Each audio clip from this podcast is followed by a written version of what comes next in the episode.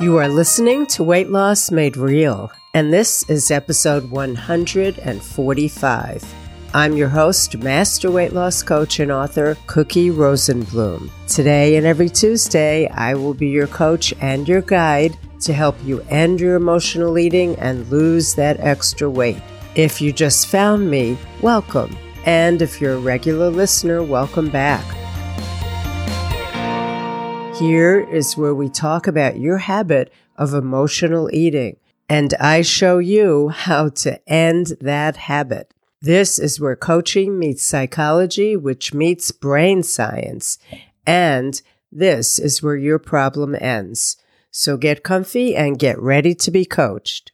Before we begin, I want to remind you that this episode of Weight Loss Made Real is brought to you by the Freedom Group. You can learn more about the Freedom Group in the show notes of this episode. Now, let's get started with your coaching session. Here's what we're working on today. We're going to answer this question when it comes to food. Should you have just a little or none at all?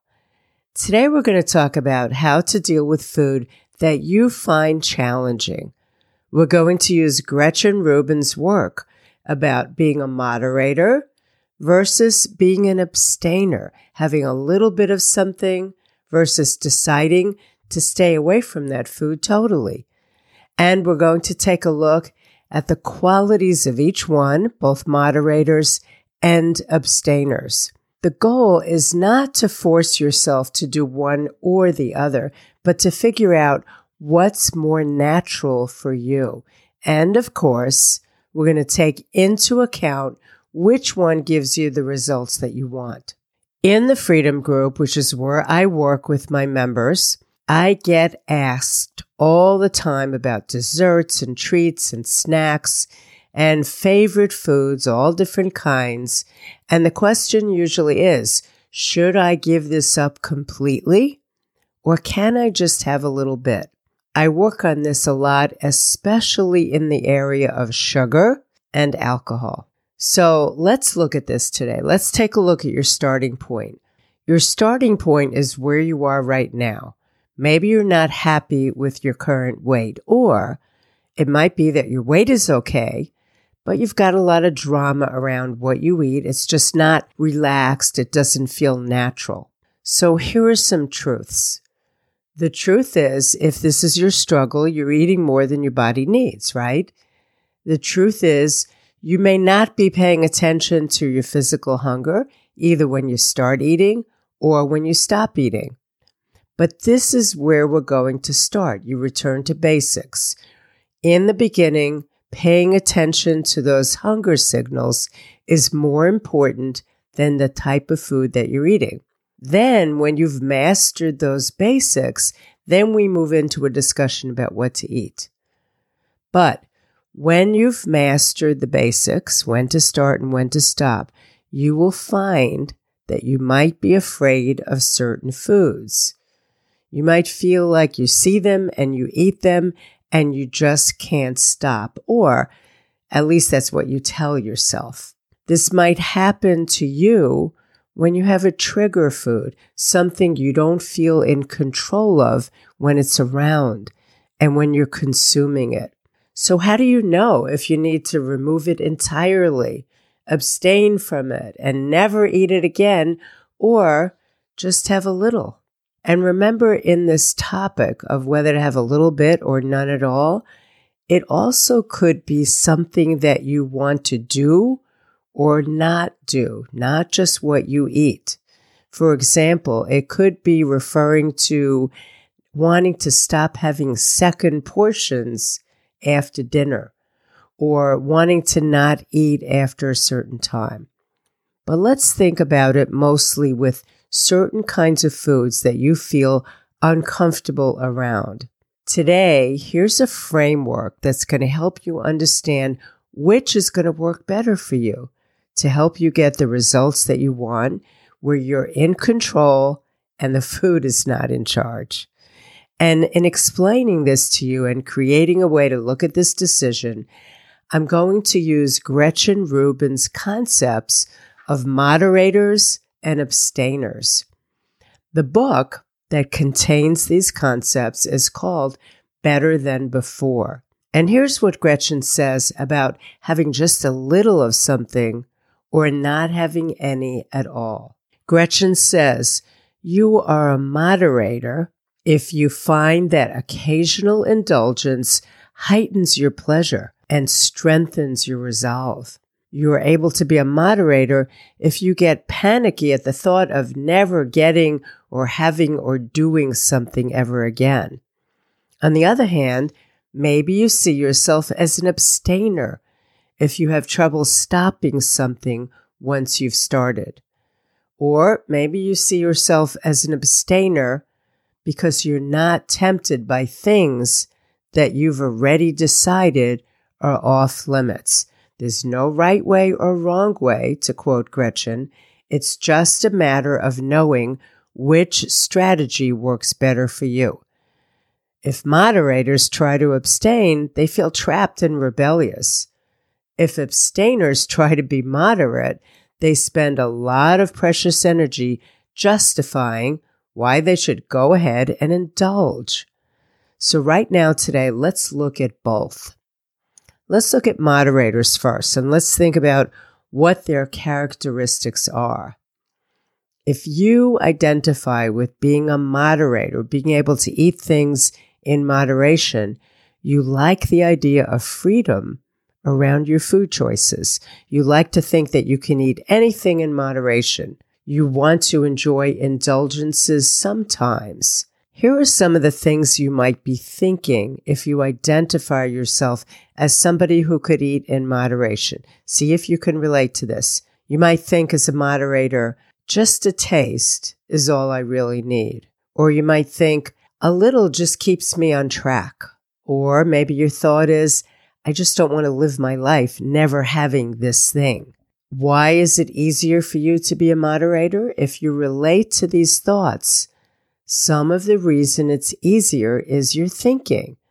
Because if you think just a taste is all I need, then you feel peaceful about having that taste and that's it. There's no struggle. If you think, oh, I could just have a little bit and not feel deprived, then you're going to feel satisfied with a little bit and you won't be longing for more and more and more. If you're thinking, a little bit keeps me on track. That thought creates your resolve to keep your promise to yourself. If you think that you want this thing, this food in your life, and you know what your limit is, then this thought is going to create your ability to do this and just have a little bit and stop. So my first question is, is this you? Are you able to be a moderator? Think back to the last time you tried to have just a little bit of something. Did it work? And what was your thought if it worked? What feeling did that thought create? All right, now let's have a look at abstainers and see what their characteristics are and see if you could relate to this description. Abstainers who find it easier to have none at all, their thoughts might be if I have one bite, I just won't be able to stop. Or maybe they think, if I taste this, I'll just be out of control. They might think, I'd rather not have to decide every single time I eat. Or they might think it's just too much of a struggle for me to have a little bit. If you think, if I have one bite, I won't be able to stop, that thought is setting you up to feel helpless and victimized by a food. If you think, well, if I taste this, I'm going to be out of control, that thought gives all the power to the food that you're concerned about. And you are disempowered. So you will feel and act out of control. If you think, oh, I'd rather not have to decide each time I eat, that thinking is setting you up to find it easier to make one decision rather than hundreds. And so you're going to find it easier to just make a blanket decision to stay away from that food. And if you think, oh, it's too much of a struggle to just have a little bit of that food, then you're going to feel relieved to not have the struggle that you think about. And abstaining in those cases is going to be easier for you. Do you see how your thoughts determine which approach will be easier for you? If you relate to these thoughts, it might seem like it's easier for you to have none at all instead of just a little. Well, some of the reason for that is definitely your thinking. Some of it also is related to the actual qualities of the foods that you're deciding how to handle. So think about these different thoughts. What do you relate to most? Where do you fit in? After you've thought about whether you're easily an abstainer or more easily a moderator, then you need to try one approach or the other, make a decision and commit to it. You know yourself. Choose one, do it, and get feedback. And then see what appeals to you more. Look at your history. What do you know about yourself and your ability to see what you're doing and to look backwards at your thinking about it? What makes you feel out of control and what makes you feel in control? Remember that some of these feelings are going to be a result of your thinking and some of them are a result of the physical reaction in your body to certain foods, particularly foods like processed snacks or desserts that are high in sugar or processed carbs.